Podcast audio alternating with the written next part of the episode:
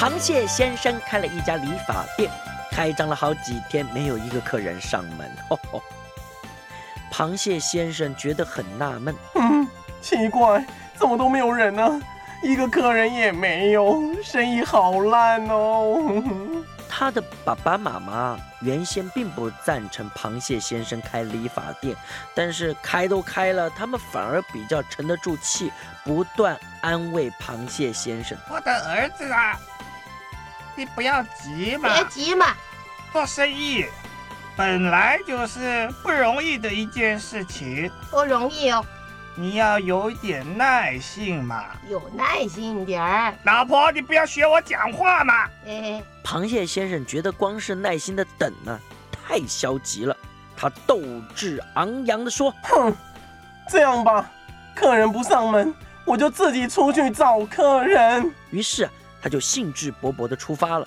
不管是碰到了大鱼、小鱼，或是不大不小的鱼，螃蟹先生都马上跑上去，充满热情地问。”嗯，各位先生，各位小姐，请问你们需要剪头发吗？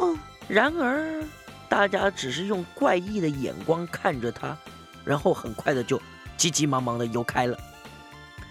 螃蟹先生努力了很久，还是找不到任何一个客人，但是他并不气馁，决定呢扩大服务范围，来到沙滩上。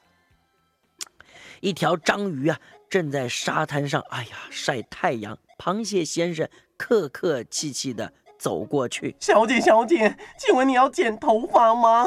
章鱼啊，露出一副哭笑不得的表情。圆圆老兄啊，嘿嘿，你看我这个头啊，还需要理发吗？嘿嘿嘿哎呀，说的也是哦，章鱼的脑袋瓜儿根本一根毛都没有，它需要理什么发呀？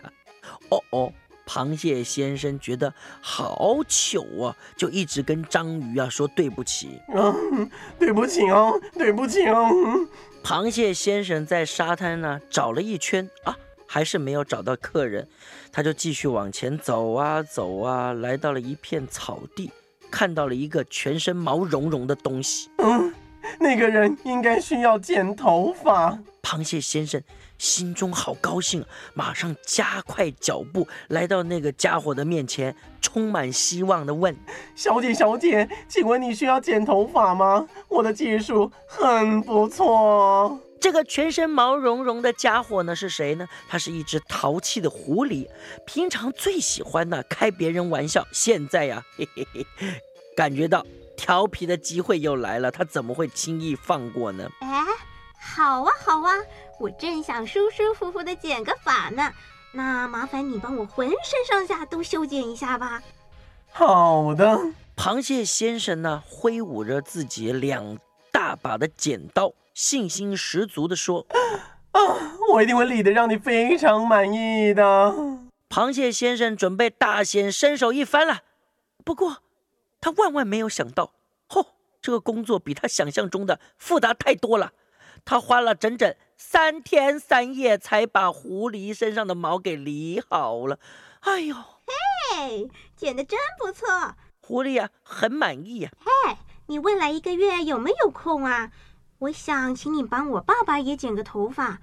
不过啊，他长得比我高，比我壮，身上的毛也比我多很多，恐怕要请你剪一个月才能剪好诶。螃蟹先生一听啊，吓得两眼发直啊，立刻一路逃回家。后来呀、螃蟹先生再也不敢跑到草原上来了，怕被狐狸抓去替他爸爸理头发。不久，螃蟹先生干脆改行，不当理发师了。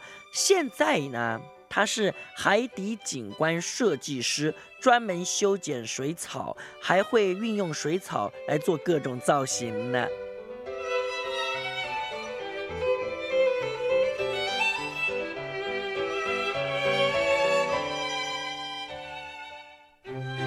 这个故事是管佳琪姐姐送给小朋友的，谢谢儿童局和进捐儿童安全文教基金会赞助提供。